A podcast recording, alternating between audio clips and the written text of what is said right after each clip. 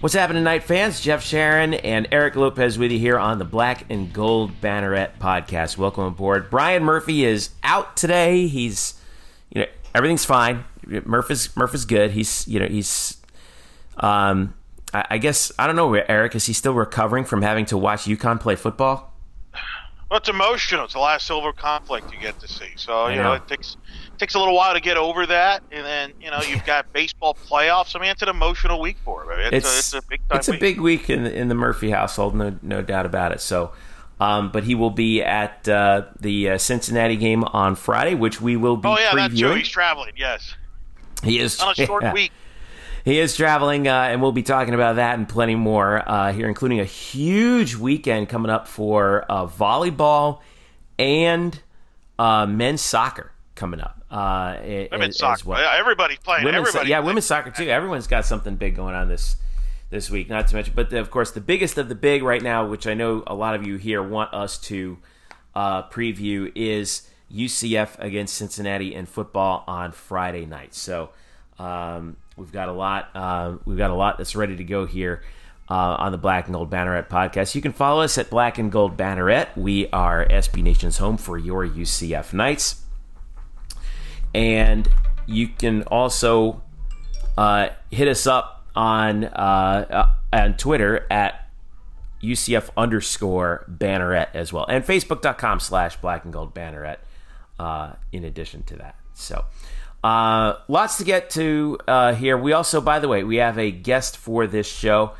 Uh, Mike Schneid, who is the uh, site manager for Down the Drive, SB Nation's uh, Cincinnati site, is uh, is joining us as well to answer some questions about um, answer some questions about about the Bearcats coming in. Who, by the way, we we have found are not changing the look of their football field. That threw everybody, including myself, for a loop, um, because it came from the official account.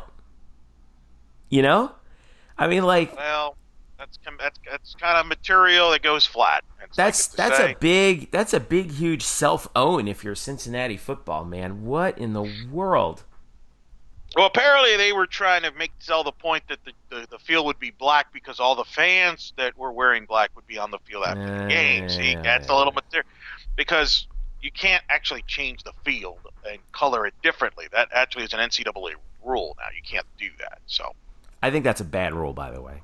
I think you should be able to paint Why? your field whatever you want because because why not? I mean, you know, if you want to do something different, do something different. All of a sudden, it, it either this is one of the things I can't stand. It's like Boise and a few other schools are grandfathered in. Eastern Michigan, Eastern Washington, uh, Central Arkansas has a purple field. Um, either all the fields should be green, and you should say that, or they or or you or anyone can can make their field whatever solid color they want. But only don't two make teams that have colored it. It's, it's Boise and no, Eastern it's a lot more than that in the NCAA. If you look down the line in Division two and three, and even the NAIA, you know that I mean it's either, well, it's either yeah, hey, it's either look if we're going to treat all these schools the same, right? Then treat them all the same. Well, yeah, I just anyway. not- Here's the secret: they're not treated the same. Well, Moving. that depends on what we're talking. Moving on. UCF against Cincinnati, Friday night, 8 p.m. ESPN. Um, huge, huge game in the Eastern Division. Obviously, uh, this is the fifth all-time meeting. UCF has won three of the previous four, uh, and uh, UCF comes in a four-point favorite. All of the indicators, S&P plus, even the uh, predicted score from OddsShark are projecting a pretty close game um, possibly high scoring. Um, again, UCF is a four point favorite. 68% of the money is on UCF minus four. Uh, that's up from three and a half where it opened. Um, Bovada has it at four and a half, by the way. Um, 60% of the money is, or excuse me, 65% of the money is on the over, which is uh, the over under is 60 for this game. Uh, four and one against three and one here, Eric Lopez. The uh, the Bearcats at the one loss was to Ohio State, forty two nothing. They they got their rear ends handed to them in that game, but um, they can erase that with uh, a victory at home here. Nippert Stadium is going to be wild, regardless of what color the field is. Um, here we go, man. This is the first big conference game. What's going to be, um, based on what we saw last week against UConn? Did we learn anything from that that we're going to be able to glean forward for Friday night? No, I think UConn's like a scrimmage. It's a glorified scrimmage. UConn's an FCS program. I don't care what they say; they're an FCS program. I think the best thing about it was that UCF came out sharp in that game. They were crisp early, put the game on away both sides early. of the ball too, on defense too. Correct, you know? correct. And I think you know nobody got hurt that I'm aware of of seriousness from it. You got away healthy in that game. Um, you know, and I think now you're ready for the Cincinnati. Cincinnati looked good too. They arguably played their best game on Saturday at Marshall in particular Desmond Ridder, who I think is the key to this game. Desmond Ridder is the quarterback. You know, he's been up and down. He's coming off his best game. He's a he's a he's a mobile quarterback. He can run. He can pass. He's the third leading rusher. Uh, he's, he's also thrown eight touchdown passes this year. UCF shut him down last year. They made him one dimensional. I think that's mm-hmm. the key to this Friday night's game. Cincinnati wants to rush the football. Now, a lot of attention goes towards Michael Warren, uh, who's their leading rusher. He's got 273 yards and four touchdowns. But they got this other guy, Tavion Thomas, who's just as good. In fact, he was the better runner in the Marshall game. So, and then you got Ridder, who's already averages about eight to ten carries a game.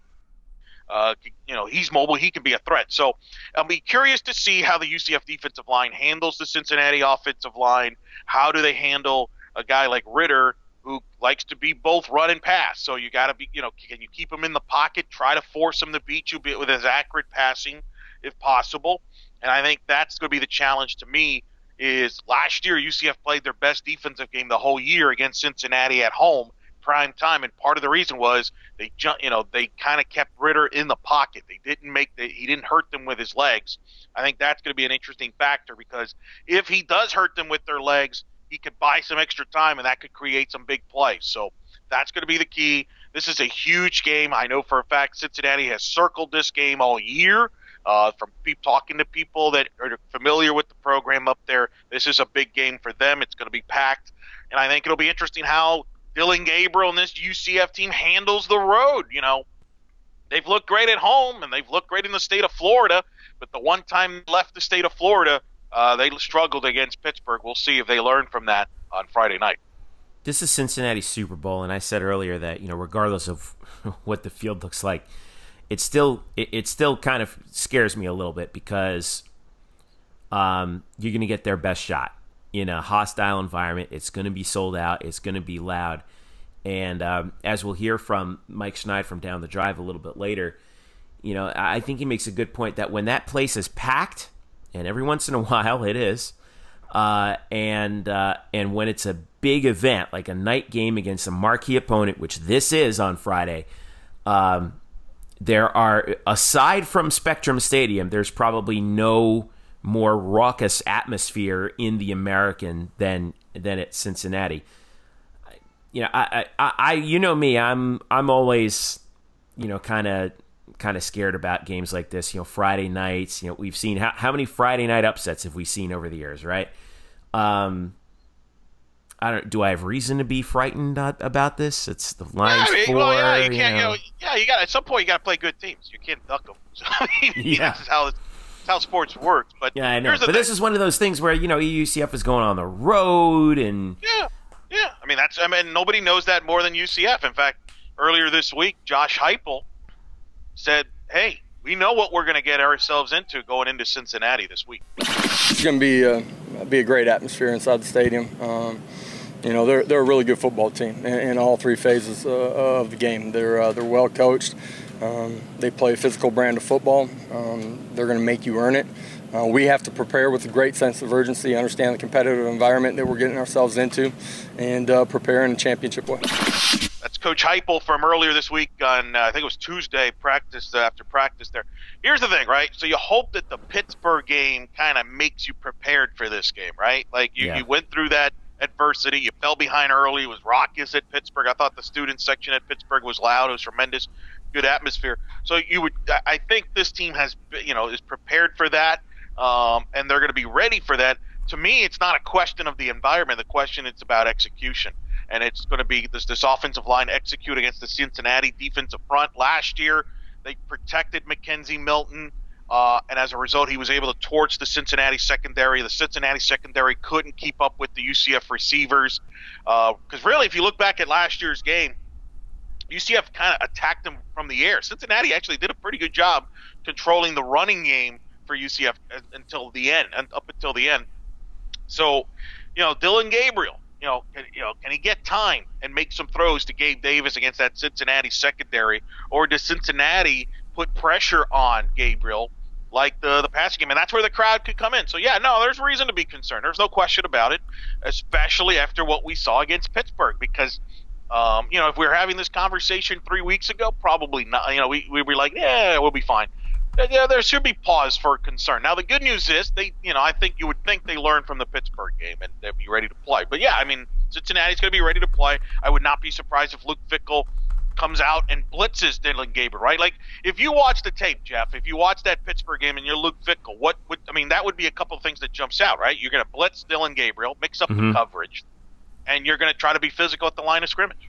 Yeah, I mean, I'm going to try and basically what I'm going to do is try and take advantage of the fact that he's a true freshman, right? So yep. get in his face, get him off his spot try and pressure him. I think from the parts that I saw where I think Pittsburgh did a really good job, it wasn't their edge rushing, it was their middle rushing. I think they did a very good job rushing it, rushing from the middle. They got in his face a little bit.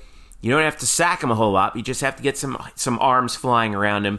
And like you said, you can do basic sort of disguise coverages and just see how much he's learned from that from that game. That said, he still had that wild he still had that wild third quarter where UCF scored 31 points in 13 and a half minutes. I mean, yeah, they had the special teams touchdown, but you know, he got some time, he got UCF back on top.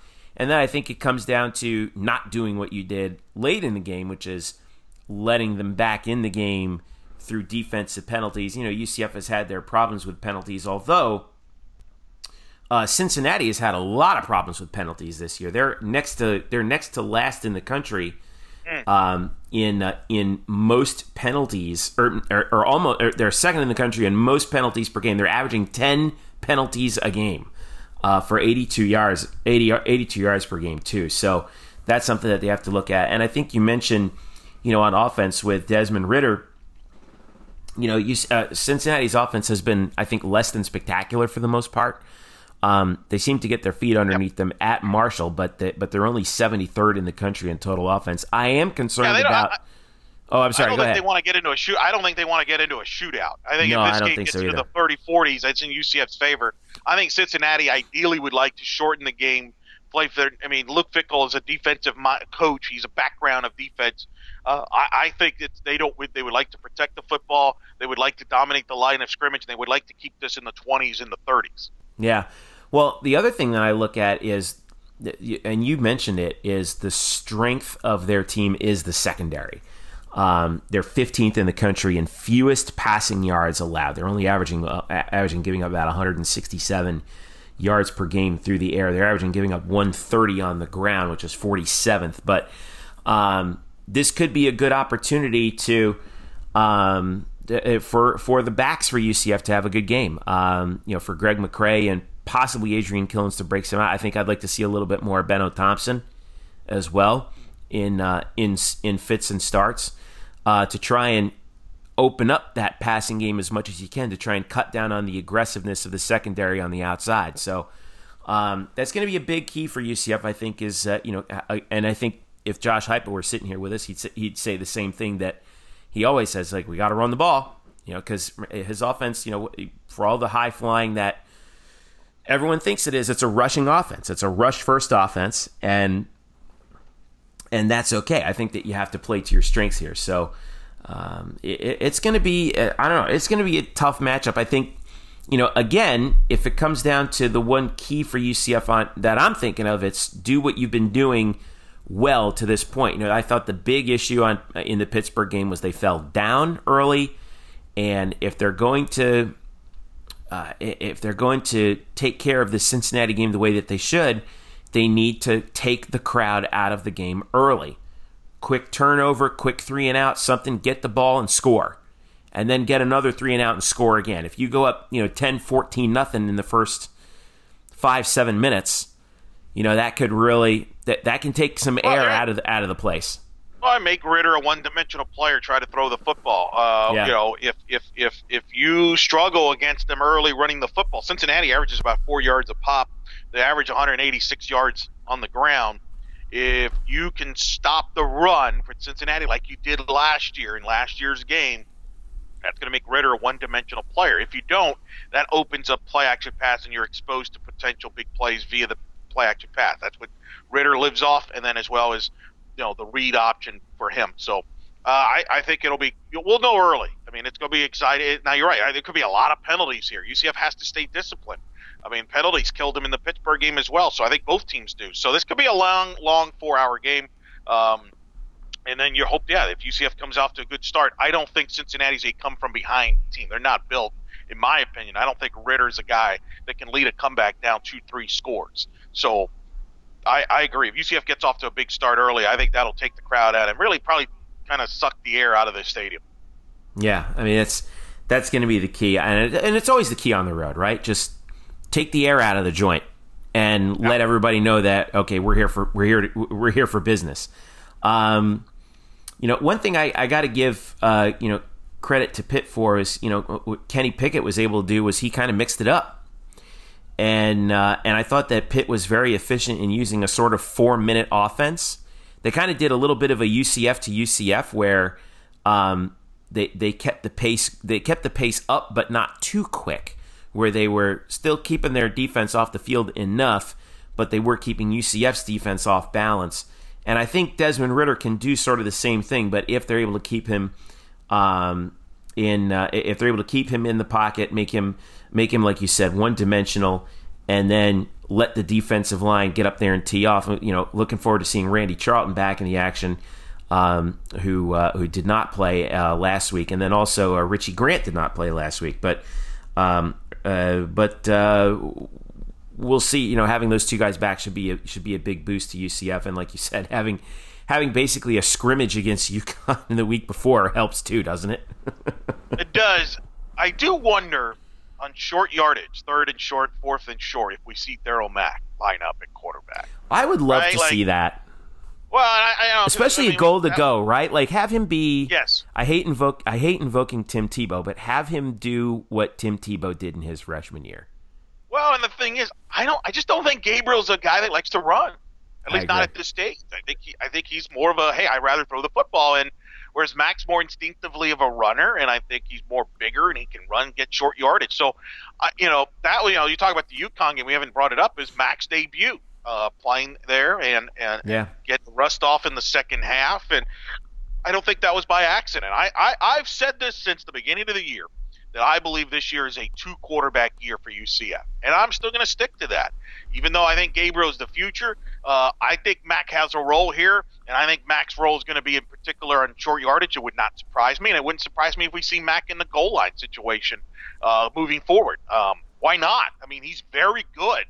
And we saw that. How many times did he score last year, Jeffrey, out of that position, especially in the conference championship game? Yeah, Um, well, he had the, it was a school record four touchdowns in that game. So And the thing about him is he's a threat. He could. It's not like you know they've tried that with Brandon Wimbush a couple times, and teams didn't really respect it. Whereas Mack can hurt you with the pass, so it's not like the passing game is eliminated by bringing in Mack in a situation like that. So I would not be surprised if we see Mack play some here, and I'm okay with it personally. I, again, I don't believe. You know, people are wondering why isn't Gabriel running and. eh, You know, people coming up with theories. All the coaches don't want him to run, and I'm like, I don't really buy that. I just don't think Dillon Gabriel wants to run. I don't think that if you look at his high school numbers, he was a passer. Some guys just want to pass um, Yeah. and stay in the in the pocket, and I think that's who Dillon Gabriel is at this time, and that's okay. I, I think that's okay.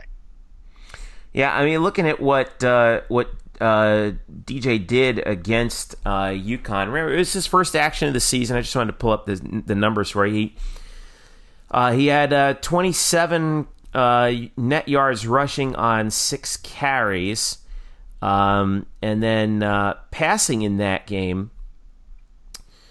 Uh, he was uh, nine of 13 for 97 yards and a touchdown, no interceptions. So, um, you know, pretty good. I mean, granted, you're playing against Connecticut's, you know, twos and threes out there, so it's not exactly like mind blowing competition. But uh, he was efficient and looked and, and looked pretty much like he should look against that level of competition in his first game. So, um, so yeah, I, am hoping, hoping that um, that we will see him uh, again in this game, and, and if and he's a, he's definitely a threat in short yardage as we as we know um, very well. So again, kickoff is at uh, eight o'clock on Friday uh, in Cincinnati. Latest line is four in favor of UCF. By the way, it's going to be cold up there for this game. Did you see the forecast? No, I have not. 46 degrees and partly cloudy. Oh.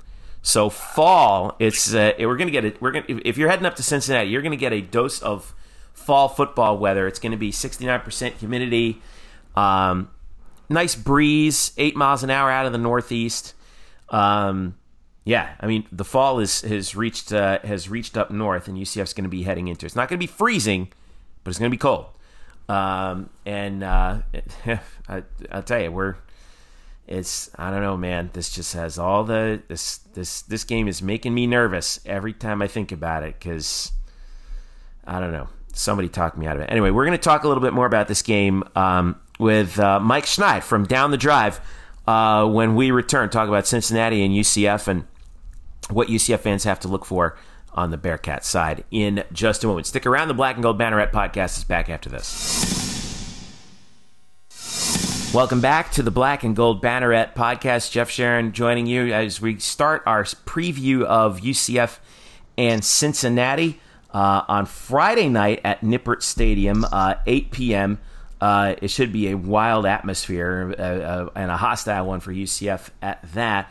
Um, Cincinnati comes in uh, three and one on the season. And they, although UCF, even on the road, is a four point favorite according to OddsShark with uh, 69% of the money on UCF. The over under total is um, 60. Um, and joining us now uh, is the site manager of downthedrive.com. That's the uh, Cincinnati Bearcats uh, team site on the SB Nation network. Mike Schneid joining us from not Cincinnati, but New York, where he is stationed. But uh, uh, nonetheless, it's good to have you on board, Mike. Uh, welcome to the Black and Gold Banneret podcast. Thanks, Jeff. Appreciate you having me. Hello to all of UCF Nation. Looking forward to what should be a really awesome game on Friday. Well, it's uh, it. This is probably. Well, you tell me. Is this the biggest game of the year for Cincinnati? It is. I, fans and players and coaches have had this game circled all year. I know we obviously played Ohio State week two, but that's that's more of a measuring stick game. I don't think anyone realistically expected us to win that game. Obviously, expected to be more competitive, but this is it. I mean, this is the game. If we don't want to play in the Birmingham Bowl or the Gasparilla Bowl, I know you guys don't know what any of that stuff means over the last couple of years, but you know, we want the Cotton Bowl. We want the conference championship, and the only way to do that, as the legendary Ric Flair once said, in order to be the man, you have to beat the man. And there's no question that UCF is the man. So this is it. I mean, if we don't win this game, we're not going to win the conference championship. It's it's that simple. So yes, I mean, this is the biggest game of the season by far. This is the fifth all-time meeting between um, UCF and Cincinnati. It is the third at Nippert Stadium. The first time was in 2015, which was a catastrophe for UCF. Well, everything in 2015 was a catastrophe for UCF. And then in 2017, uh, it was a catastrophe uh, of equal magnitude for Cincinnati. That was the game that was shortened by thunderstorms in the area with uh, through three quarters. It was a 51-23 UCF. UCF scored 51 points in three quarters on a Bearcat team that was still feeling out the new regime under Luke Fickell. but this seems like the Cincinnati team that Bearcat fans have been waiting a little while for here now. Um, I I know that you guys have been looking forward to this, but describe for us the atmosphere at Nippert Stadium because you've been pretty vocal about it. Um, about how you know at Nippert on a night game it gets pretty wild when the Bearcats are are, are good. Um, we know what that's like, and I'm sure Cincy fans remember back to last year the uh, the win at Bright House or not Bright House Network Stadium, but Spectrum Stadium. Um, uh, for UCF on the day when College Game Day was in town, and Cincy was something of a bit player in in the uh, in the production. Um, but uh, this is Cincinnati's chance for a coming out party. So, what is it about the atmosphere at Nippert Stadium in Cincinnati that UCF fans need to be wary of? Well, I'll tell you this to start. It's being wary of the atmosphere in general because UCF and Cincinnati are in the same boat. Where obviously, yes, I know that the the bounce house and everything with with Spectrum and with UCF, I know that that stadium and the atmosphere is amazing. But when you leave home, you guys go where? To Connecticut in front of 500 people, to Tulane in front of 500 people, ECU, UCF, and Temple are playing in 75% empty NFL stadiums. So both of our teams are in this weird predicament where you're never tested on the road. You don't get to see a big time college football atmosphere. So I think when Cincinnati went to UCF last year, as much as they were prepared for the for the crowd noise with the simulations indoors all week, they weren't ready. They, I think it was way louder than anybody expected, and I think the offense was rattled. And I think and that's the hope on Friday as well, is that UCF has never faced during this couple year run, during this three year run, that they've never seen anything like Nippert Stadium. The best way to describe it, Bob Davie did it before he took the New Mexico job when he was still working at ESPN, was calling one of the Cincinnati games and basically said, This is an SEC environment.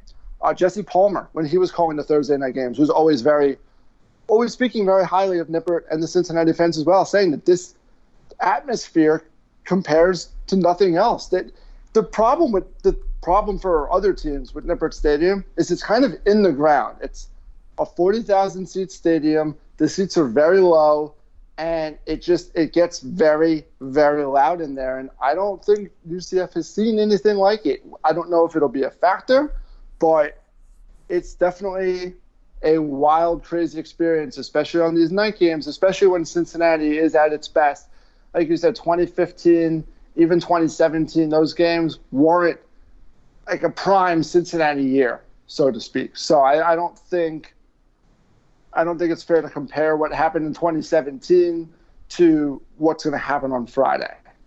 Well, it seats 40,000 for football. The all-time record at uh, at Nippert Stadium since 2000 for attendance was uh, was 40,124. I have a sneaky suspicion that it's going to be uh, that that record might be threatened. Um, might this... be 125 on Friday. this Friday. they might go uh, over by one. And part of the thing is that UCLA and Miami were both, or only two home games so far. Those were both sold out. Those were both allowed. So you can only imagine what happens. We also don't exactly face ranked teams all that often, right. uh, as you would expect in our conference. You know, that's another big part of it. Yeah.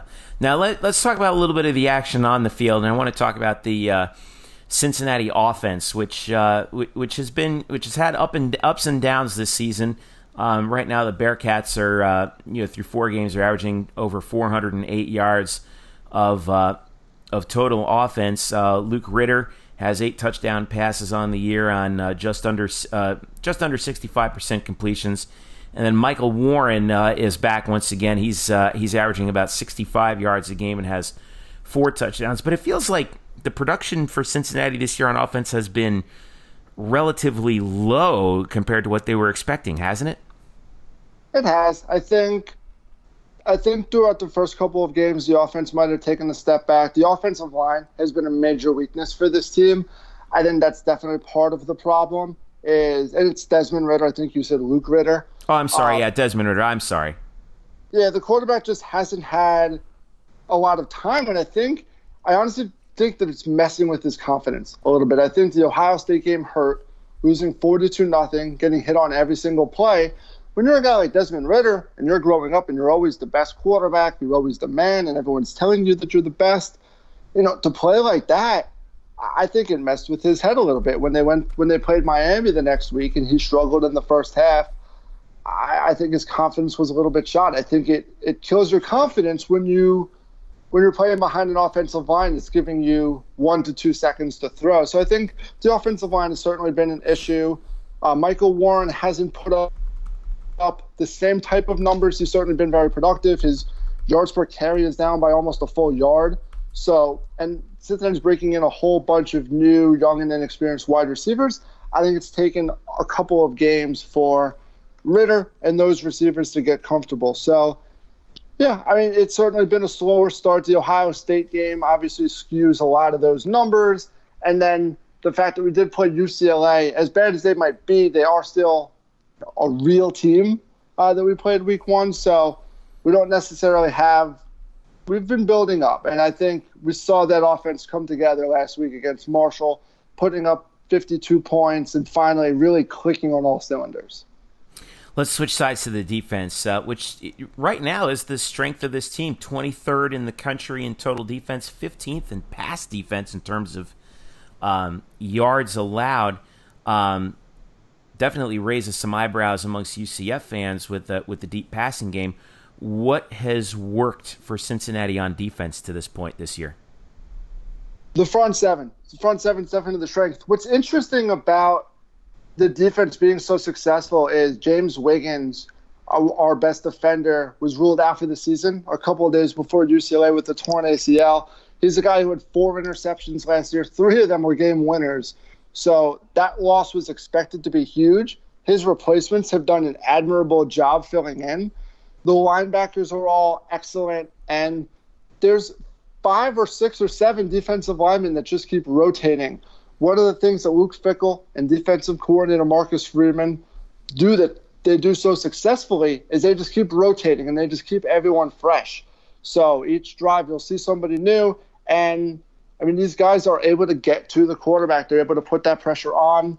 Linebackers definitely been a huge strength, and then the corners are able to lock down as well, and that's been a big part of why the safety position has been able to be filled the way that it has been because the corners have done a good job locking down on opposing receivers. Flip it forward to Friday night, and uh, and let me ask you this: um, All right, you're watching the game, and if this one thing happens in the course of the game, it's it's going to be then it's going to be a good night for Cincinnati. What is that thing going to be? I think it's turnovers. I think if the defense can force a couple of turnovers, if they can bring the pressure on Dillon Gabriel, rattle him a little bit, make him uncomfortable. That's that's what I was preaching before we played Ohio State. Before I realized that Justin Fields was the best quarterback in football, I wanted to make him uncomfortable and hit him. And that's what Cincinnati needs to do to Gabriel in a, in a legal, respectful way, of course. They just need to hit him in the mouth and put pressure on him and rattle him a little bit if Gabriel starts throwing interceptions, if I think that's the key. Is I think Cincinnati really needs to force some turnovers and then of course capitalize on those. But if if Gabriel starts to get a little bit wild, then I think it's going to be a good night for Cincinnati. Uh, on the flip side of that, what, what will you see, uh, or, or, what indication from Cincinnati would lead you to believe it's going to be a long night? Yeah, I think it's honestly, I think it's the same thing. I think I mentioned the offensive line is a huge weakness if UCF is able to bring the house every time, and if Ridder can't get his throws off, if he starts getting rattled and starts throwing interceptions, then it's going to be a long day for the offense. Also, I don't mean to give the same answer, but that's it. That's how I mean. That's how it's been all year. Is that the offense is the one that's holding Cincinnati back at times. So, yeah, if Ridder is unable to get the passes off, and if the offensive line struggles, then it could be a long day.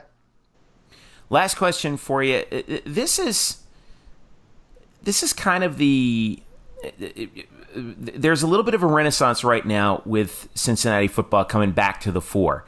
Is this something that you believe is going to be sustainable for the University of Cincinnati, or is this just a peak that's going, or, or could this just be a peak that can be that could easily be followed by a valley? For example, um, you know, if uh, if Luke Fickell say decides to move on or something like that. What, what what's the what's the sense in in Bearcat country about you know is Cincinnati football here to stay?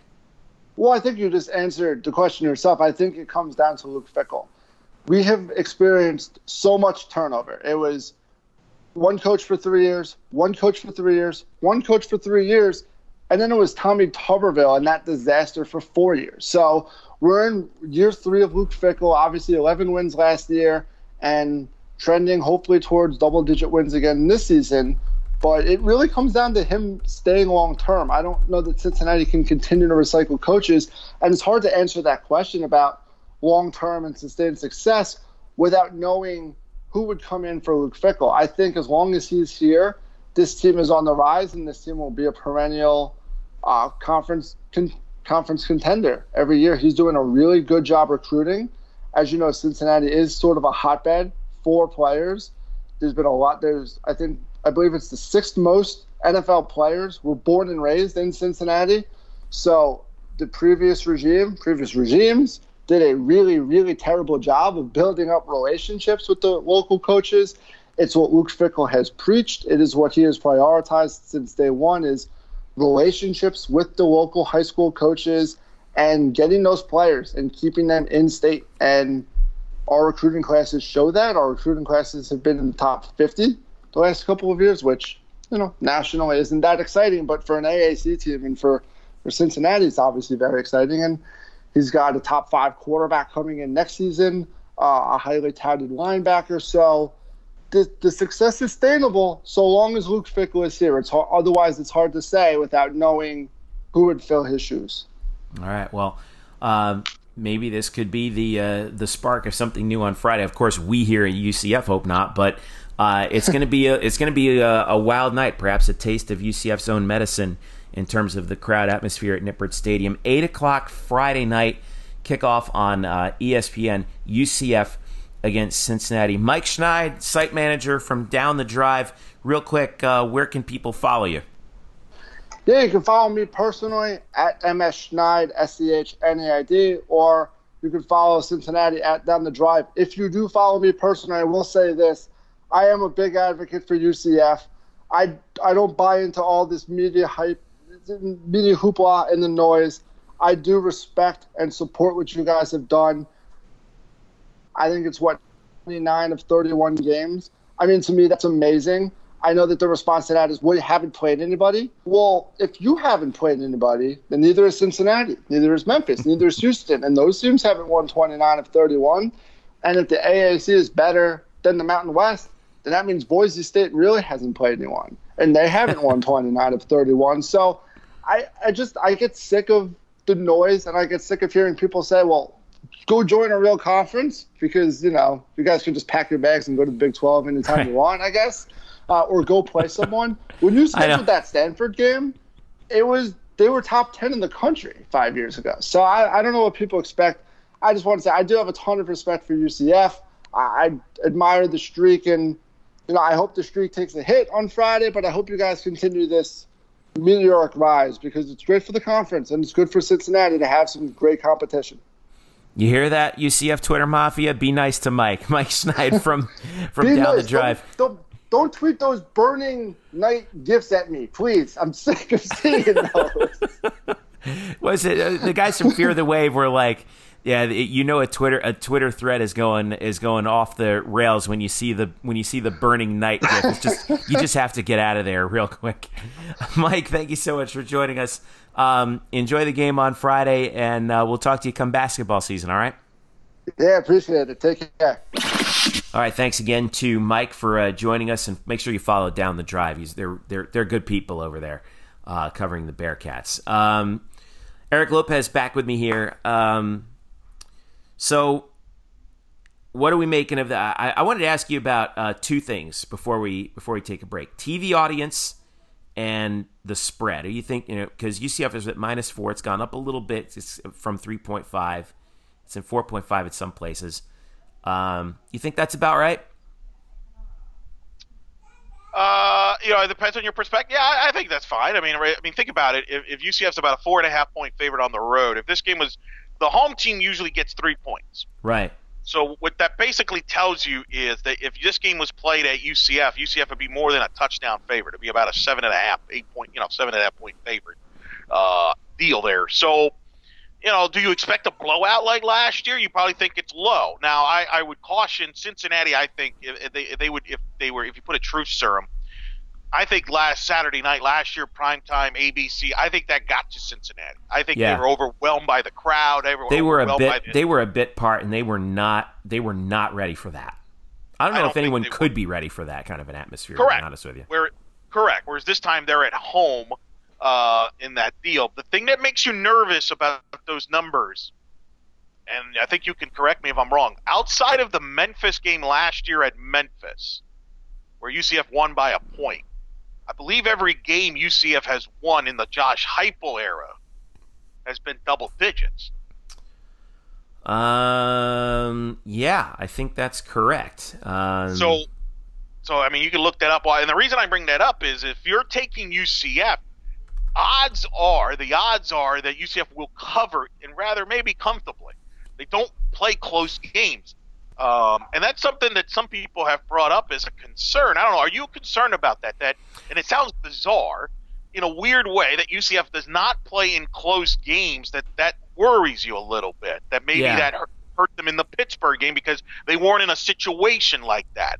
Now, some of those scores are a little misleading because they were games going into the fourth quarter, and then UCF maybe put in an extra touchdown to make the score bigger. So, uh, is that a concern about? Do you have that concern that you haven't played, you don't play close games normally? I, I don't know. Do you re, do you buy into that theory? I do when, especially when you have a freshman quarterback. You know, I, I think with McKenzie Milton it was a little bit different. Like you think back to the Memphis game at Memphis last year. Um, you know, you had a well-seasoned veteran quarterback back there leading you to victory, right?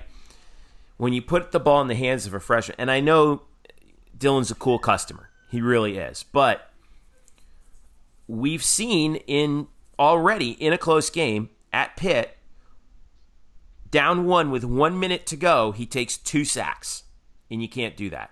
You can't tell me that UCF doesn't ha- did, wouldn't have had the weapons to at least get into field goal range in that situation um, if if you had a player if you had a player with a little bit more experience in their back pocket there, right? Okay, and and I hate playing this game. I feel bad because it sounds like I'm getting on Dillon's case. But if you switch, if you put McKenzie in there, a healthy McKenzie in there for that last drive with a minute to go, you don't think UCF gets into field goal range against Pitt? I do. Um, you can't take two sacks in the final minute. Now, hopefully, he learned from that, and that's where I think you know the loss at Pitt in the long term may end up doing this team and these players, especially Dillon Gabriel, some good. Um, but you mentioned it, one score games, okay? UCF in the Josh Heupel era, from 2018 till now, has played in one. Let's see, one, two, uh, and Pitt would be three games decided by one score, and UCF is one and two in both of those games. They won the Memphis Yeah. game. They lost the they lost the Fiesta Bowl to LSU, and they lost two weeks ago to Pitt. Um, now that that that matters to me, uh, and, and partially because you know your close games are where are where teams are forged. Great teams are forged, and I think that if this is a close game, it's going to be it's going to be real. The, the onus is going to fall on Dillon Gabriel to not do what he did in the pit game and settle down, find his receivers, and maybe make some plays um, that uh, that normally we did, we wouldn't have to really worry about. In 2017, under Scott Frost, by the way, Eric Lopez, uh, UCF played two games that were decided by, uh, or excuse me, one, two, three, four. Yeah, four games decided by one score, and they won all four of them. SMU, uh, USF, Memphis in the championship game, obviously, and then Auburn. So, yeah, and and and that's the that was the last three games of the season, right? South Florida, Memphis, and Auburn against Yep. three ranked teams, uh, and uh, and three one score games. One of them went to overtime, um, and uh, and it, and UCF won all three of those games. So that's how you that's how you forge that yeah. experience. So. If you're Luke Um, Fickell in Cincinnati, and this is a three point game going into the fourth quarter, you're feeling good, right? Oh, you're feeling real good. You're feeling real good because then you then I feel like you would want to, you know, sick the defense on the on the freshman. But Yeah. this goes back to what we were talking about a little bit earlier. The wild card in this is does Josh Heupel then flip the deck and go with Darriel Mack, a guy with a little bit more experience, right? Even though he hasn't, he's only played in one half this year. Do you put? Do you then put? You know, in a certain moment, are do you, do you have the quick hook on Dillon, and maybe you put Darriel in there to try and settle things down a little bit? I don't know. What does that do to Dillon Gabriel? Um, man, it's it's kind of it's I when think you think about it, it's kind of a nice problem to out. have, but let yeah, it play out. You got to let Yeah, it play out. out. And again, again, uh, my point is on the spread is if you believe Cincinnati can win this game, then you know that, that if it's a close game, that you would pick Cincinnati. Whereas if you're going to pick UCF, I would not pause at the four and a half. If you feel confident that UCF will win, the Yeah. odds are they're going to cover that. Uh, Right. Like I do, I think they will cover. But you know, I think well, you'll know by the first half. I think yeah, you, you, I don't think UCF can afford to get off to the slow start like they did in Pittsburgh. Um, could they come back? Sure, but I, I just wouldn't recommend that uh, uh, in Cincinnati Okay. uh, because I think that that would give Cincinnati the confidence. And I think it's the, the other way around. If Cincinnati gets off to a bad start, that takes away their confidence. This is a very psychological game in a lot of ways because if UCF jumps on Cincinnati, it's almost like a it's a it's a, it's a continuation of last year's game. Whereas mm-hmm. if Cincinnati gets off to a great start, all of a sudden it's like, oh boy, is this Pittsburgh all over again? yeah. I think there's a remember remember. Cincinnati got off to a good start last year. Remember they had the Defensive fumble on the first play, the defensive score, and Yep. And then UCF just kind of chipped away, and then finally broke through with a couple touchdowns, and they had the they had the was blocked Milton field was goal. very good. Milton again, as I Yeah, mentioned earlier, Milton was very good, and they they really he got he got great protection from the offensive line, and they were able to go over the top against Cincinnati in the passing game uh, because Cincinnati played to stop the run. So Mhm. if that is to happen here again, can Dillon Gabriel do the same thing that, that McKenzie did last year? Yeah, I think you're right. One last thing before we uh, before we take a take a breather, um, TV numbers uh, down this year uh, in the last couple games for UCF. Uh, Three hundred twenty-two thousand viewers watched UCF demolish UConn on ESPN two. I think that was pretty much because the game was over in the first five minutes. um, you know, and, and uh, you know, but nonetheless, that still you wrote on blackandgoldbanneret.com. It's down from the 444,000, which was last year. Although that was the Thursday night of the Opener, o- uh, was the opener, right? And uh, and that was on and that was on ESPNU, and that was with oh my God, thank God, football's back being the big storyline. So, it, but is there any indication from your end because you follow these numbers closer than anybody I know? Um, is there any indication that there's a little bit of worry about erosion of the TV audience for UCF right now? Well, let me, let me explain it this way. I, first of all, ratings are down in general, slightly in college football. Uh, but here's a newsflash: people don't like blowouts. Um, so Why do you think that plenty We've had some, we've had some pretty we've had some pretty good games so far this year, though we haven't had any classics really yet. No, I well, in my opinion, and we're not going to get into it in this episode. I think the sport as a whole, the product right now is not good. Uh, I think there's only a handful of good teams, and I think there's a lot of, uh, you know, the way the game is being played now. There's it leans yourself to a lot of mismatches and a lot of blowouts. Um, you know, so I I just don't think the product's great. But that, be, that that's besides the point. Um, I think, first of all, UConn's not a TV draw in football. All right, let's uh, and I, and I broke that down in the article. If you check Black and Gold Banneret, uh, they they have not drawn well, eh, especially since Edsall's been back. You know, they're not a big football draw; they're a basketball draw. So that doesn't help. I was shocked that this game was a seven o'clock slate. Uh, to be honest with you, I was think- too. Eh, That's that seemed that seemed odd to me that they would do that. And I do, I do, I do wonder about this. When they made the selection, it was before the pit game. I wonder if they were just going with, well, they're going to beat Pitt, they're going to be undefeated. That storyline continues. I do wonder now that UCF has lost, if that takes some of the interest away from watching UCF, because I think a part of the whole UCF angle the last couple of years was the fact that they kept winning. They were winning, and they were lose. They had a long streak. Like they weren't even. They were an afterthought over the weekend. Nobody really talked about them. It was a huge difference than that's been the last couple of years. So I wonder if UCF right now in the national perspective is on the backdrop. You know what I mean? Because they lost. And I think that kind of hurt the numbers too in the UConn game. It's like, well, you know, they lost, so it's no big deal now. I'm going to watch something else. Uh, so I, I, I'm very interested to see how they do against Cincinnati on Friday night. Uh, that, I- that, that, that, that's going to be interesting to me. I think it's kind of a combination of, of that. I I do think that UCF losing does take some of the luster out of the national draw per se, and that's not to say that nobody watched the game. It's still four hundred forty four thousand, but um, there's. I, but I, I get what you're saying on that. I think that now the bigger draw for UCF would be well, are you playing a really good team? You know, I, if it was if it was a different opponent, and this plays into what you were saying, if it was say Cincinnati or Temple or USF on a Friday night, which we'll hopefully we'll get this year. Um, we have to wait on that time slot, but you know that, that'll be that should be a good. We'll see about that. Yeah, I know. Yeah, but but that should be a good. It, will at least be an interesting matchup, and that should be a, that should be a good TV draw. I think we're just gonna have to wait and see. You know, the Tulane game might be pretty interesting. Looking down the line, depends on the slot. It, yeah, it uh, on the Friday, slot. This Friday will be interesting because that slot that ESPN has usually gets you about anywhere between 1.2 to 2 million viewers, depending on the matchup. Does that uh, d- is there? Uh, do more people watch on Thursday or Friday night?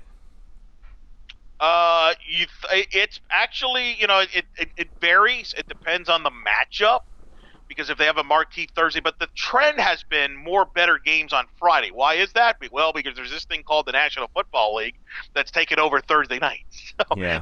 so uh, as a result, you don't see the marquee games on Thursday night as much as you used to maybe back in the day. So I think slowly, yes, you are seeing more of an audience on Friday night than Thursday night. Uh, you're seeing more marquee programs playing on Friday night than Thursday night.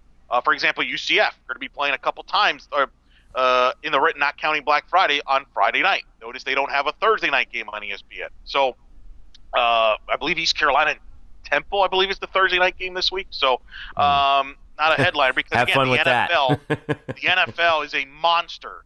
Uh, on Thursday night, as much as you know, it's funny. As much as people hate Thursday, oh, I hate NFL Thursday night football. Is this or that? People still watch, um, and it's still the number one television program prime time of the week, which is nuts. Considering people supposedly hate it. So, and I think this Friday is going to be interesting though because you got the Major League Baseball divisional playoffs going on. So mm-hmm. they're going to go head to head. For example, the Yankees, the New York Yankees, which is arguably the biggest draw in baseball, will be going on at the same time. Game one, or I believe, yeah, game one of their American League Division Series against the Twins will be going on at the same time as the UCF football game.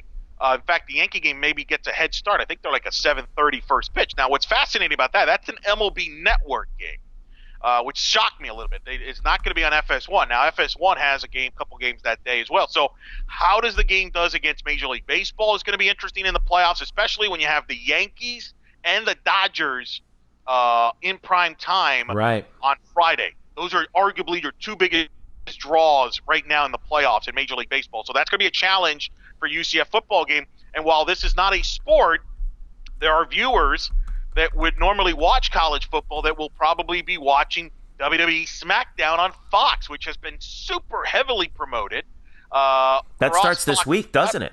It does, and they're going to have yeah. The Rock on the show, and they're going to have all this bells and whistles. So you wonder, do you lose a casual fan that you know? You know, there are people that watch football and watch wrestling. So do you lose some of those people that watch wrestling? So I'm very fascinated to see how the numbers do for Cincinnati. Uh, uh, you would like to get it over a million. That's the goal. If you go under a million, then eh, that that that's a little concerning. Yeah, you know the um, I was just thinking you brought this up also, and and and we'll take a break after this. But um, you know, mentioning the baseball, you've got some major marquee markets um, in the baseball playoffs this year. Uh, you know, in the yep. AL, you have obviously the Yankees are a draw anyway, even though they're playing the Twins, not a big market, but the Yanks are the draw there. Houston is in the playoffs once again. They'll be playing um, either Tampa Bay or Oakland. Well, that'll probably be decided by the time you hear this. But um, Houston, number four market in the country uh, in terms of TV viewers. Um, and on the NL side, you have the Braves, national brand. You have St. Louis, national brand, playing each other. You got the Dodgers, of course, and then you have Washington um, uh, playing the Dodgers as well. So, um, so yeah, this is going to be uh, this next month might be a difficult one for um, for college football in that in that sort of UCF level as they're going up against uh, against some marquee. I mean, well, don't yeah, they don't they yeah. want Yankees and Dodgers in the World Series again? Huh? I mean. Well, that would be ideal, especially, and there's a little factoid. This is really why probably Brian is not with us the Yankees. I don't know if you realize this because you're a Yankee fan. You realize the Yankees have not made the World Series this decade. Yeah, the last, last Series time, was 2009. The last time the Yankees went a decade without making a World Series appearance. Want to guess? Uh, it was the 1980s. No, they made it that one time. Oh, that's right. 1981, they did make it. Good guess, because Uh, that's arguably the worst decade in Yankee history. Yeah, let's see. Let's see. 70s, 70s they won twice. 60s they won in the beginning. 50s obviously. 40s, 30s, 20. I don't think it's ever happened. It happened in the 1910s. God, they, I don't even think they were called the Yankees at that time. You would know better than I do. I just know that is the last decade that the Yankees Oregon franchise, or whatever they were called as, if they, if they weren't the might Yankees, been, they might have been the Them- Highlanders at that point. they might have been. When was Babe Ruth sold to the Yankees? Was that during that 1921. So they had, yeah, wow, yeah. Yeah. So well, they were re- okay. So they were renamed the Yankees in 1913. So that was, um, so that was the decade. Uh, they were they were the New York Highlanders for 10 years after they moved from Baltimore, uh, in 1903. Uh, and they were the Highlanders for 10 years, and then they became the Yankees in 1913. So yeah, That's pretty amazing. That they, yeah, they, so they have not reached. They did not reach the World Series that decade. Since then, every decade they have reached at least the World Series uh, uh, appearance in the decade, at least once. So uh, that's a storyline that'll develop in baseball. And you brought it up. Here's the thing: Major League Baseball. If you look at the way they've changed their postseason schedule, they've made an effort to try to avoid going head to head against the NFL as much as possible. Their target is to go after college football. yeah, And the reason is because a lot of, as you know this, having traveled in the Northeast, which baseball is still big, They're still that's still a hot baseball sports talk radio sport. Nobody cares about college football up north. And you look Yeah. at them, you know, so you you know, and that's where. So I, I, it'll be very fascinating, not just this Friday, but in the coming weeks, how big college football is affected, like you mentioned, going against the baseball playoffs. All right, so we'll be keeping an eye on that. Um, we're going to take a break when we get back. We got a busy, busy week of action, uh, weekend of action in uh, in soccer and volleyball, and uh, Judgment Week. it is yes, it is Judgment Week in those sports, and we'll preview all that uh, coming up in just a moment. This is the Black and Gold Banneret podcast. Back after this. Welcome back to the Black and Gold Banneret podcast. Jeff Sharon, Eric Lopez with you. Brian Murphy has uh, the show off, um, but we uh, but this is the segment when he he likes to joke when he usually likes to take off anyway. When we're we're Yeah. talking about um, uh, uh, non football sports here on the Black and Gold Banneret podcast, and if you haven't been paying attention, now's the time to pay attention. This is a huge week for both soccer programs and the volleyball program in terms of big time conference matchups. And we're going to start with men's soccer. Uh, they have won, let's see, five, six in a row. They are unbeaten in their last eight. They beat FAU at home last night, last night being Tuesday night. Um, three to two in overtime. It was Cal Jennings who scored the game winner. Surprise, surprise. Um, and UCF got uh, got the W. Louis Perez actually scored UCF's first two goals, including the game tying goal in the 85th minute. Um, and then Jennings scored in the 94th minute uh, to get uh, to give UCF um, the victory. But the Knights are now seven one and one, and they are moving up uh, in the polls. They are now up to number uh, what is it? I think it just saw it number eleven um, right now in the uh, in the uh, United Soccer coaches poll, and that sets up a massive, massive game this Sunday for uh, UCF men's soccer as they take on the SMU Mustangs, who are number four in the country. So number four versus number eleven. It's in Dallas. It will be uh, it will be uh, streamed on SMU's website. It's actually going to be on American Digital Network. Oh, it's oh it is well. okay. Good. Well, I'm be, uh, that- Lincoln Rose is going to be calling that match. Good, because Uh, I'm glad Monday that they're doing that time. too. Because this is this is the kind of matchup that they need to get on real quick uh, over there too, and I'm glad that they did that. Yeah. Eight o'clock Eastern Sunday night. So, um, man, this is huge. Uh, and we haven't seen the uh, the men's R- men's soccer RPI come out just yet, um, but no doubt this game is going to have a massive impact on that. And um, it's good for the conference, number four versus number eleven. Um, but man, is this a huge opportunity for UCF as they could, uh, I mean, a victory here against SMU, and now you're talking top ten ranking, um, no doubt, possibly a buy, no doubt a buy in the NCAA, assuming assuming the rest of the season goes as it, uh, goes according to plan. But could we be thinking about, you know, this is the first real test for them to see if they're a national championship contender, Eric? Well, remember they played number one ranked Wake Forest this year, and they played uh, North Carolina to start the year. So it's, yeah, they played. But uh, that's they, a little they different. That's playing. the first. That's the first couple games of the oh. season. You know, I know you're. I don't, I don't mean. I don't want to sound like I'm poo pooing it, but um, you know, they, yeah, they lost by one goal, two to one at Wake, beat North Carolina two to one uh, at in Chapel Hill. But this is like the heat of the conference season.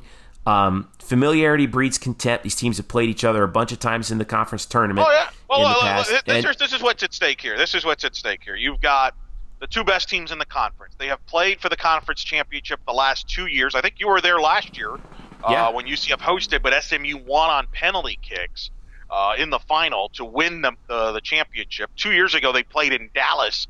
SMU won on a golden goal. So this has been a, a nemesis that UCF has been able that uh, you know, not been able to get through as far as the conference tournament. The winner of this match takes a big step in in winning the regular season title, takes a big step in hosting the conference championship, takes a big step in hosting uh, not only in the regionals but possibly put themselves in position to be hosting all the way up until the College Cup. Uh, You know, Top Drawer Soccer has SMU ranked number two, UCF's number nine. These are you can make the argument that these are two teams that are College Cup contenders. I don't know if we have ever said that, Jeffrey, in the modern era of UCF men's soccer, but they are. That's what it's at stake. If they were to go into SMU and win, I think they would make a statement, and I think you would hear the conversation from the soccer people that they're a legit College Cup national title contender. No, I think that's true. Um, I mean, we know that, but it's one thing when the rest of the country knows it. And I think a victory Sure. over SMU would certainly vault UCF into um, into national uh, I also in- think, into by the national way- conversation. It's also a big match for players like Cal Jennings. Let's say Cal Jennings has a monster game and dominates that match against SMU. His possibility of winning the Hermann Trophy, which is the Heisman of men's soccer, also increases. Uh, I mean, there's so many things on the line with this match. It is a monster matchup.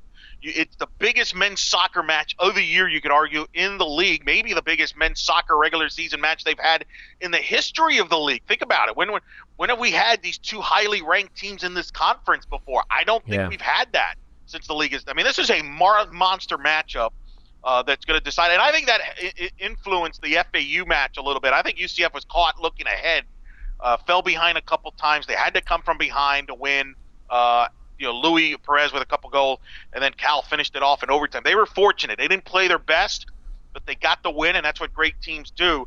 But Scott, Scott Calabrese knows no matter if it's SMU or not, when you're playing in conference, it's all about staying focused and locked in. conference play is more intense, and um, it, you need more concentration. There's uh, there's just a different level that's expected, that's demanded, uh, because there's more on the line. So I think it's a good reminder for the team that we we absolutely have to meet that and hopefully set set the bar with regard to that. That was Scott Calabrese, and that was after the Temple win. By, oh, by the way, they opened conference play last week. They shut out Temple. You know, prior to that, uh, the FAU match, they had shut out their opponents, I believe, for their last five matches. Um, here's another interesting stat. You want to talk about UC fast? So UCF right. now has scored in five straight matches. They have scored within the first seven minutes of the match. That'll do it. that seems like that seems like it's right out of the Josh Heupel playbook, right? Get on top early. It's a big match. It's an unbelievable. Yeah. It's a weird slot. Sunday night, eight o'clock. You don't see that often in men's soccer, but uh, hopefully a lot of people tune in. It will be on the digital network, as I mentioned. Um, so it's a big match. It's a huge match.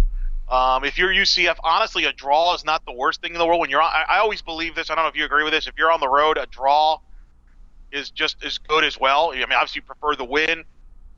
But if you get a draw, that's almost that's the second. You know, that's, that's just as good. You know, it's a great result on the road against a team like SMU, who's just as good as anybody. I mean, that's a huge showcase for the league. I think it depends on the plot of the game, right? If you if you have a lead, give up a late goal, and it ends up in a draw, then you're kind of not feeling so good about it, uh, even if it's on the road. It's like, you man, we could have stolen one, stolen three points on the road here. Good point. On the other hand, if you fight to draw, you play well and you fight to a draw in a game that maybe you probably should have lost, then you feel a little bit differently about it. So it's just something we'll have to watch on Sunday night at 8 o'clock in the American Digital Network. By the way, one last update on Cal Jennings. He's got nine goals on the season. uh, and that is uh, that is tied for second in the country with let's see one two three four five six seven with six other guys, including Jordan Hall of UConn, by the way, who scored nine goals on yeah. the the the nation's leader, by the way, is Kimarni Smith of Clemson. He's got eleven. And by the way, right behind Cal Jennings, Garrett McLaughlin of SMU has eight goals. SMU, who's undefeated this year, averages three and a half goals per game. They are Yeah. a, they're just as dynamic offensively, uh, Jeffrey. We could, I mean, this is going to be a wild, wild match. I have a feeling back and forth. Two teams they like to go up and down. Uh, they're averaging three and a half goals a game, but they have only allowed three goals in nine matches. SMU has outscored their opponents 31 to 3 this year. That is unbelievable. Now, in the in defense, they don't have the tough schedule that UCF has, although they do have a big win at Duke. That's their marquee win. They opened conference play last week with a 5 to 1 win at Tulsa. They're a very dominant team. This is uh they've shot a hundred and here's the thing, you like shots, you're going to love this match. Use SMU has had 167 shots in 9 matches. That's almost 20 a game. Um, and UCF likes to shoot as well. So this is uh whew, Yeah, this is going to be something. This is going to be big. We're, I'm going to be putting that one on the big TV and putting the the uh, NFL game on the laptop. That's how big this game's going to be. Um, so eight o'clock Sunday, UCF men's soccer against SMU. Um, women's soccer, uh, they uh, split their conference openers over the weekend. They they were locked in another. Now we'll start on Thursday against Memphis. They were locked in another just knockdown, drag out street fight with Memphis uh, again at the UCF Track and Soccer Complex. A late goal by Memphis that was controversial. Um, actually gave or, or not a late goal. It was in the 33rd minute, uh, but it was a, but a pretty controversial goal. Gave Memphis the win. Memphis is now 10 and one. UCF um, uh, is uh, at the moment is six two and two because they beat Tulsa on Sunday uh, three to nothing. But but let's go back to that Memphis game. We know how how difficult this is. You know this rivalry is between these two squads. Um, and again, it's it comes down to mere inches. Where uh, Samantha Murphy of Memphis um, kicked a ball that looked like it bounced off the crossbar, bounced straight down, bounced off, then bounced off the post and bounced away. And the flag official, who was not really in, I saw a replay of it. The flag official, who was not in position to see the to see whether the ball fully crossed the goal line, ruled it a goal. Um, Right, which is what got a lot of. I mean, I was there. There were a lot of people upset about that. Yeah, That's it was really it was triggered a lot really upset. well. Uh, we couldn't even re- you can't even really see if the the video replay of it. Uh, I've seen the video replay. It. it was still it's still hard to tell even on video.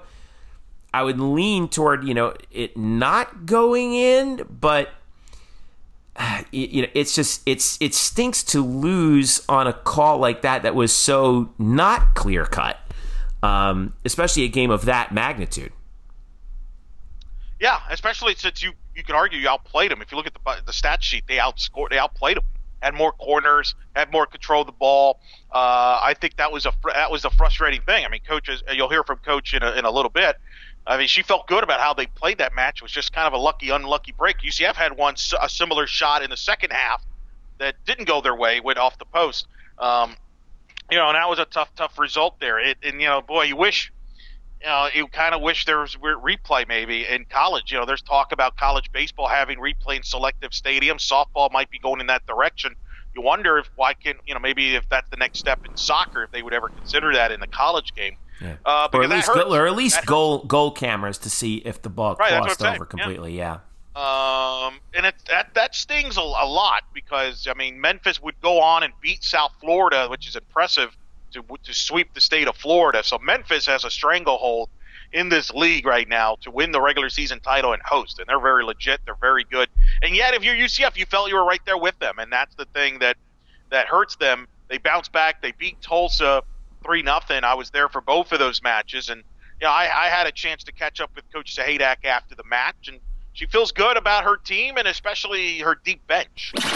Sunday is always a tough match. Uh, like you said, it's, it's the heat. It's uh, just a lot of load from Thursday, emotional. So the deep bench really comes into play, and I believe this is the deepest, most talented uh, bench that we've ever had. That's Coach Sahaydak. And, and, and Jeffrey, let me let me. I mean, I you know she feels good, and I, they got a big match here at SMU, which we're going to talk about. But you know, we we talk so much, and fans talk so much about the, the the playoff system and how football is not good, and oh, you know, the NCAA tournament is great and all this, but this is where I, I think the NCAA, and I, I'm going to bring this up to some coaches here, has got their own flaws too. Let's not make mistake about this, okay? And I'm going to give you UCF as an example. UCF is receiving votes in the polls. Um, they've beaten Florida, who, who's having a good year in the SEC. They, they were neck and neck with Memphis, who's a top 10 team in the country. They played uh, Wisconsin, who's the top 25 team, one nothing match. And yet, you look at the RPI, UCF's only ranked 91st. They're only 91 in the RPI. Yeah. And what hurts them is their strength of schedule, quote unquote, is only 217, which is just. And, and what's hurt them is a lot of teams they thought was going to be good, like Arizona State, for example, is in the hundreds in the RPI. Mm-hmm. How do you predict that? Um, you know, the, the California two California teams, teams are, they play, yeah, they, they they're struggling this year too, aren't they? They're down. Yes, they're in the 150s, I believe, when I checked. Uh, the thing that's hurting them is that draw at George Mason. George Mason's in the 200s. Yeah. Uh, but this is my problem, Jeff, and this is the thing that's that, that it's interesting. Men's college basketball got rid of the RPI last year.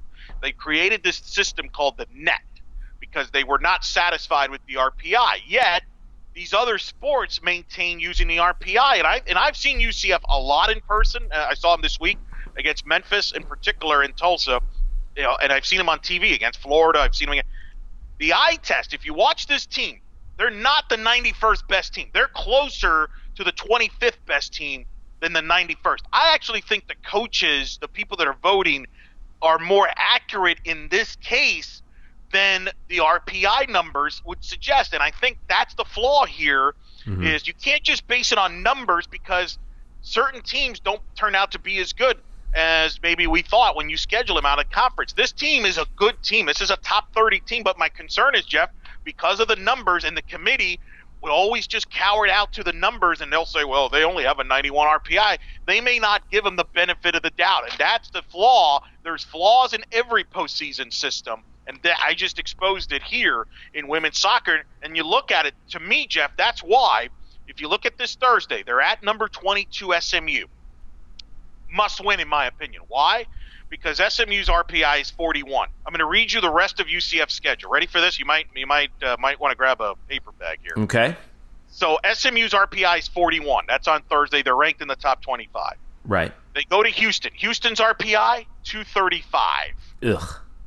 They host Temple then on the 16th. Their RPI 213. Not good. UConn 168. At Still East Carolina 167. Yeah, that's the soft spot. This is the soft spot of the schedule, right? Cincinnati at Cincinnati, 155. They close on Halloween night against South Florida, who's 26.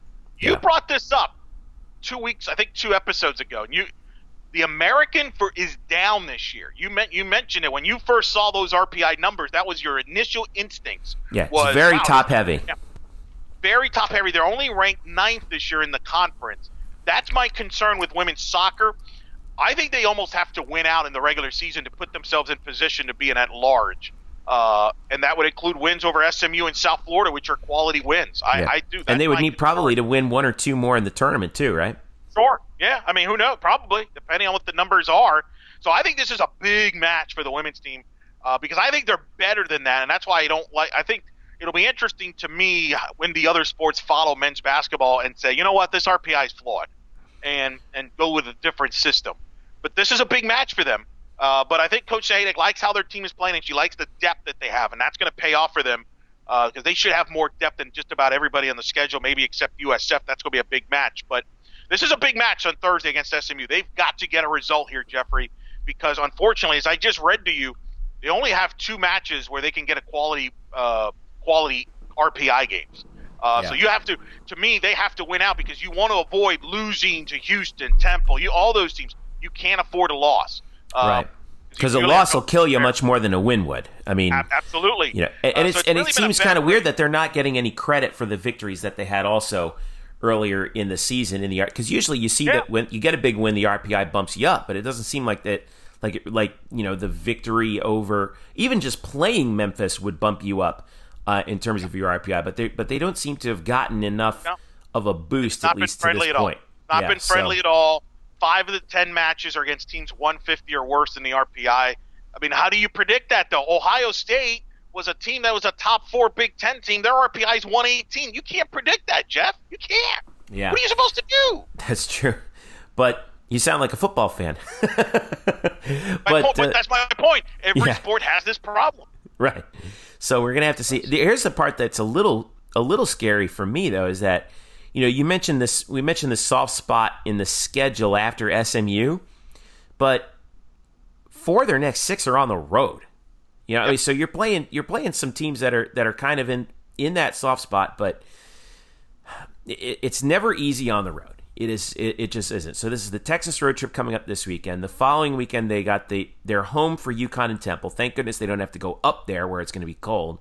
And then Thursday, Sunday, the 24th and 27th at ECU and then at Cincinnati. The Cincinnati game late October that that could be a pretty uh, yep. a pretty cold game too. Uh, before they finish Halloween night at home against uh, against South Florida.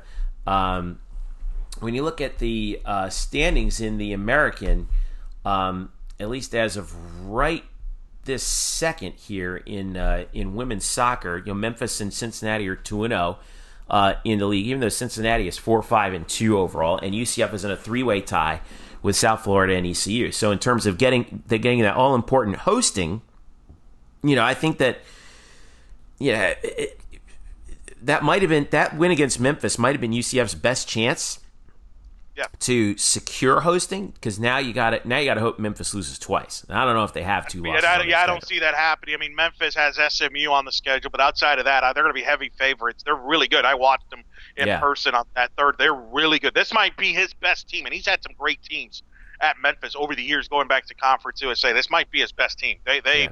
they're really good. That was a good match that Thursday night. You know how big it was, by the way. Our own Brian Murphy was there as well. That's right. Murph was there, taking in a little uh, a little yeah. UCF women's soccer Jeremy action, Brenner so. made a cameo. I mean, it was big. Brenner was, was there, yeah. Who. So who's who, and, and the Orlando Pride were there. But yeah, so my uh, I'm very concerned because I think this team, eye test wise, is a top 30, top 35 team, but the stats don't say that. So they gotta they gotta you know they gotta go on a roll here and get yeah. themselves in the mix, in my opinion. They got to prove it and uh, and they're going to get a chance to prove it against a ranked team. By the way, SMU has not played a conference match so far this season, which is kind of a surprise. Yeah, it's kind of odd, ain't it? Yeah, so weird how the schedule works out. So big weekend coming up for UCF women's soccer. Um, big weekends, by the way, for UCF volleyball. Here's where I really want UCF fans to pay attention now for volleyball. Okay, Knights won their first two conference matches at home against the Northeastern teams, UConn and Temple, swept them both ways um, and uh, and worked out some kinks. I thought in those matches, in particular uh, the Temple match, where uh, Temple's probably going to be an improved team, but they're just not there yet. But uh, but UCF was able to, even though Temple was first twenty in the third set, UCF was able to do something that they had some trouble with early in the season, as we as we know, and close them out. Uh, twenty, I believe it, Temple was the first to twenty in the third and then UCF scored, I think it was uh, eight of the final 11 to finish it out. McKenna Melville with 18 kills against Temple, Anne-Marie Watson with 13, and Anne-Marie Watson is really emerging this season. I think. I mean, obviously she's been there for a while, but but she has stepped up her game to a completely different level on the right side. Um, and uh, and McKenna Melville is just McKenna Melville. She also had 15 kills against UConn um, in the uh, in the early match, the conference opener, UCF. Um, I, I, really dominated UConn, held them to 053 hitting while hitting 411 of their own. But the Temple match, I think, on Sunday was really the big one because Temple kind of gave UCF uh, a little bit of a ride there in the third set, and uh, and the Knights looked like they weren't they didn't quite have their best game that day, but it was good enough, especially down the stretch when they needed it to get um, the victory. And uh, you know, I talked about it uh, with uh, Coach Dagenais afterwards. Um, you know, the uh, the situation involving late game matchups and uh, and late game situations. and uh, he said he was pretty encouraged by what he saw from UCF late on Sunday. Really, it just it came down to our serving game. I thought um, we really we were able to take them out of their rhythm, out of their system, made them a little bit more predictable, which allowed us. We didn't get as many blocks as what we normally do. Um, but that's because they're more of a chip and roll, and they, they don't let you block them. They don't want to make that mistake. Um, but our serve limited some of their options, and so we were able to get three blockers on two hitters, and we didn't get a lot of blocks, but we a lot of, got a lot of really good touches that we were able to then turn around and convert quickly into points.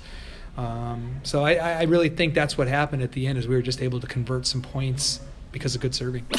So the ledger there, that's Coach Dagenais from Todd Dagenais from UCF volleyball. So the ledger right now for UCF is nine and five. They've won three in a row, but now they head on the road. And I really want you UCF fans who might be traveling to Cincinnati to pay attention because Friday night we know the football game's happening at eight o'clock, right, Eric? Yep. Twelve noon. Correct. Twelve noon at Fifth Third Arena in Cincinnati. UCF volleyball plays the Bearcats as well. Uh, it's a it's it's a tough road road trip uh, weekend. It's it's at Cincinnati at ECU. They got to fly from Cincinnati to somewhere in North Carolina, Charlotte or Raleigh, and then by, and then bus over. Uh, but uh, this matchup against Cincinnati is against uh, is against the best player in the conference, hands down, and who Todd Dagenais said was the best player the conference has ever seen, Jordan Thompson.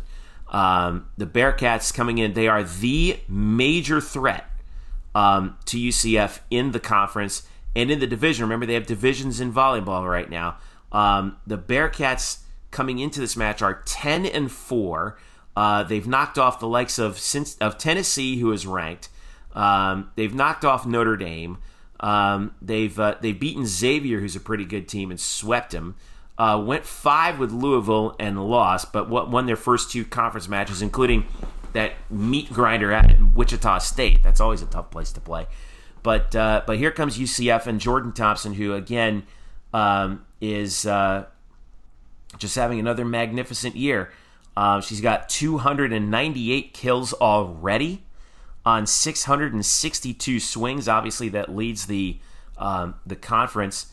Um, she's going to be on the United States Olympic team, or at least we hope, uh, or at least she should be. Um, the most talented player that we've seen in her redshirt senior year.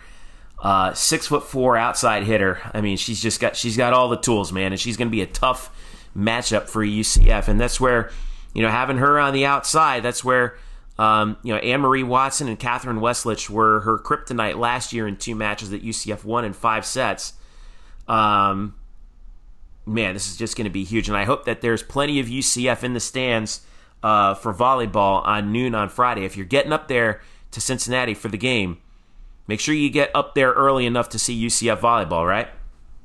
What do you think about that noon start? Why not a little? You know, I'm sure facilities maybe had a hand on. You know, why not have it like two, three o'clock, a little closer to the kickoff or football game? Because that's a I mean, I guess they're trying to. They feel that if by doing it at noon, you can maybe get people there before tailgating. I guess really kicks in. I don't know. It's kind of an interesting, complete opposite, tricky double header. But yeah, it should be yeah. great. I mean, that's the two best teams, uh, volleyball wise. Uh, huge match. They played two classic five setters last year, uh, five set matches, both won by UCF, which propelled them to win the league. I think everybody would agree they're the two best teams in the league, and yet you mentioned it because of the, the, the, the, changes this year with the conference tournament being added and going into two divisions. One of these teams, more than likely, UCF or Cincinnati, whoever doesn't win their division, for those that don't know, basically think about the football divisions and apply it to volleyball. It's the same thing, uh, with the difference being that Wichita State is in the West, like Navy would be in football. So, whoever doesn't win the Eastern Division, either UCF or Cincinnati, is going to have to play an extra match in the quarterfinals in the conference tournament here in UCF in November. So, whereas the team that wins the division gets to buy into the semifinal. So that is a huge stakes mm-hmm. for both teams. And I think it's a must win for Cincinnati, Jeffrey, because they're at home. Yeah. They lost to UCF twice last year. So I wonder if they were to lose again to UCF, that would be three in a row and you would have to come down to Orlando to try to beat them for the regular season title. That's going to be tough maybe psychologically for Cincinnati to handle. So, um, you know, it's going to be fascinating. I can't wait. Should be an exciting match. Um, you know, Thompson, you mentioned. I remember I called her freshman year. I called the match for the American Digital Network with Aaron Campbell. It was her freshman year. Cincinnati beat UCF, and I'll never forget. Aaron Campbell, you know very well, is a friend of the show.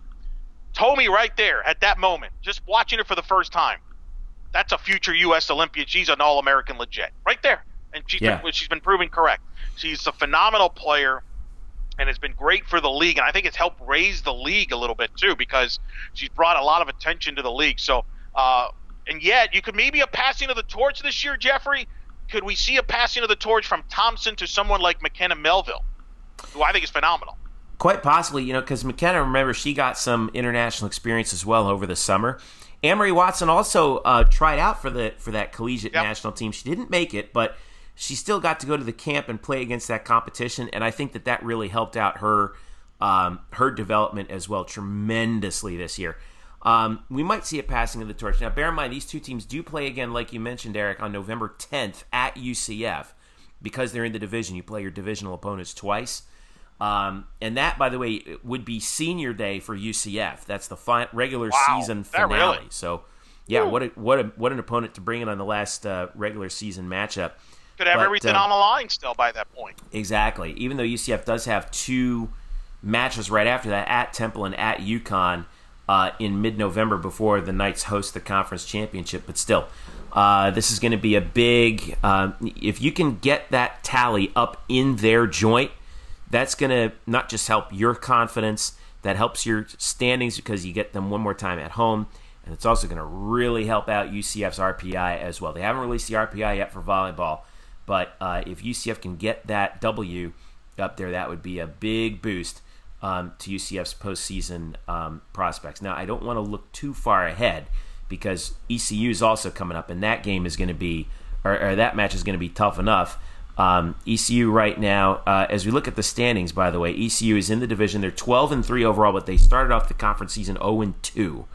Um, so they're off to a, a bit of a rough start. Cincinnati's at on 10 the road. and 4, They lost a couple Yep. matches on the road. Uh, keep in mind, UCF last conference loss was in 2017 at East Carolina. Yeah, it's true. So, um, and that's I think 25 consecutive conference matches in a row that UCF it's won right now. So. 26 overall now, and then 25 or 26 overall, and then 15 in a row quietly in the venue conference wins. By the way. That's right. So, uh, but this one's not in the venue. This is on the road. It's going to be the toughest test yet against a against a, a Cincinnati team that knows how close they came twice last year in those two matches, and and thinks that they um, Two that teams can- that a lot of people believe will be an NCAA tournament field. I mean, Yep. if you had to kind of project, uh, they are the two teams from the American. Although Tulane may have something to say about that, they might be the best team out west. Uh, they could be maybe maybe the surprise. Maybe they're the team that becomes that pushes UCF and Cincinnati, or maybe it's somebody else. But I, I think head toe to toe, these are the two most talented teams, the two best teams in the league going in. Right. So, uh, huge match, and if uh, and if you are uh, planning on stopping by volleyball, remember noon start, noon Eastern start for that for that match. Between UCF and Cincinnati, and Fifth Third Arena where they play. If you've never been to Cincinnati's campus, the arena is right next to Nippert Stadium, the football stadium. So you don't theoretically you wouldn't have to leave to, you know, catch some volleyball. Are you sure that's noon Eastern? I think it, or it's not noon. Central. I'm looking at I'm looking at uh, UCF ske- the UCF schedule on the website, and that is uh, and they list everything on Eastern time there. So it says noon Eastern. I'm gonna just I'm just gonna double check the Cincinnati schedule real quick just to see what they have there because if it says 11 a.m. for no, it says 12 noon on Cincinnati on Cincinnati site. So Mm. Yeah, noon. Yeah, yeah. okay, What's the what time zone are we in in Cincinnati, y'all? Yeah. Eastern. Whatever it is, noon in Cincinnati. I thought I thought Cincinnati was in the was in the was in the central time zone, right? I, I can't believe I I can't believe I live on this podcast. It- actually, you know what? We're we're dumb. We're dumb, Jeff. They're they're Eastern time zone. Oh, they are Eastern time zone. Okay, that's a yeah. They are in the Eastern time zone. They must be right on the edge of it, man. Because, um, because yeah, like I'm, I was I was I'm kind of a little uh, I was a little surprised. I thought they were in Central Time, but they are in Eastern Time. Uh, right. yeah, Ohio is one of those weird states, right? Where certain parts are central, certain are eastern. Ah. Right. So Noon, right, noon well, Eastern, noon, noon, people. Noon Eastern time. So, uh, and they're right next to Indiana, which is in Central Time. So, but anyway, um, so that'll settle that. So uh, let's finish up by uh, uh, looking at what we have coming up uh, this week. Obviously, Eric, you've got the uh, the TV ratings um, up there uh, for UCF. You've got uh, uh, a look also at the uh, Three three, stars. stars. Yep, and. Uh, Murph has his checklist that he's been doing. It's been a pretty. It's a pretty busy week, man. We are eyeball deep into it, man. All of a sudden, here we are in the month of October, right? It's huge. You know it's big when Murph's is skipping a show because he's got a lot on his plate. This is 'Cause a he's big too week. busy. He's got short week. uh, it's, a, it's a ton of things going on, but he's going to have his articles up there as well. Gonna, he's going to be up in Cincinnati, shows you where shows you where we are on Murph's priority list. You know, and rightfully so, and rightfully so, probably. uh, he'll be up in Cincinnati, up there, obviously. So follow him on Twitter throughout the football game. Um, and then you know you and I, we're going to be following. Obviously, we're going to be watching that game as well. We'll be social media. Uh, probably a, a Friday night night shift edition. There, are we going to do a? You guys going to do a late night? I'm planning uh, on it. Yeah, I'm hoping that we can. I'm hoping that we can do it if you're if you're up for staying up that late. I know. I mean, I, I know that the Australian Open is not on, so you know I don't know how that affects your ability to stay. No, but there's a late. Dodger baseball playoff game, so that, that, that, that, that, that'll probably keep me up as well. as after the football game, so we got that going on.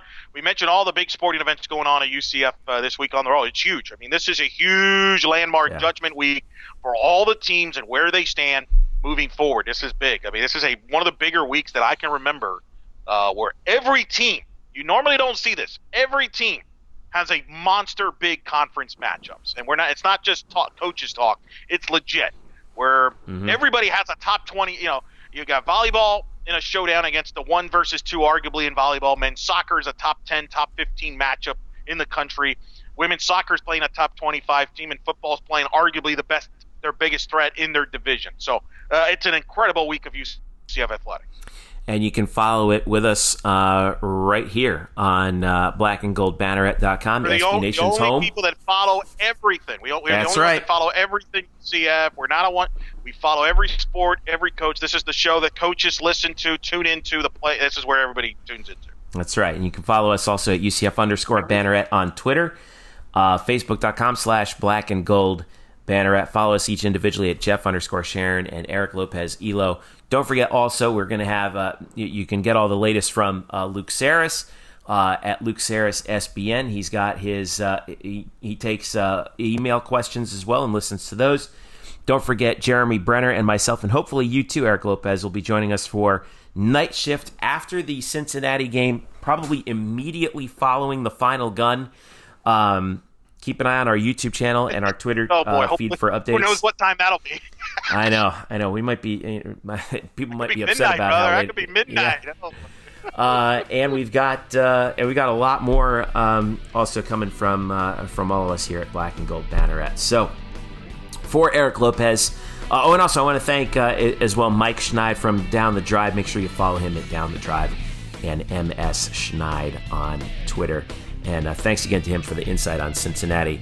Um, they're good people over there, so make sure you uh, make sure you give uh, make sure you give them a holler and uh, uh, and thank them for their work as well and helping us understand Cincinnati a little bit better. Heading into Friday night, eight o'clock, big kickoff uh, for UCF on national TV in a huge, huge matchup in the division. We'll have all that coverage for you coming in the next couple days. For Eric Lopez, I'm Jeff Sharon. Thanks for listening. This has been the Black and Gold Banneret podcast.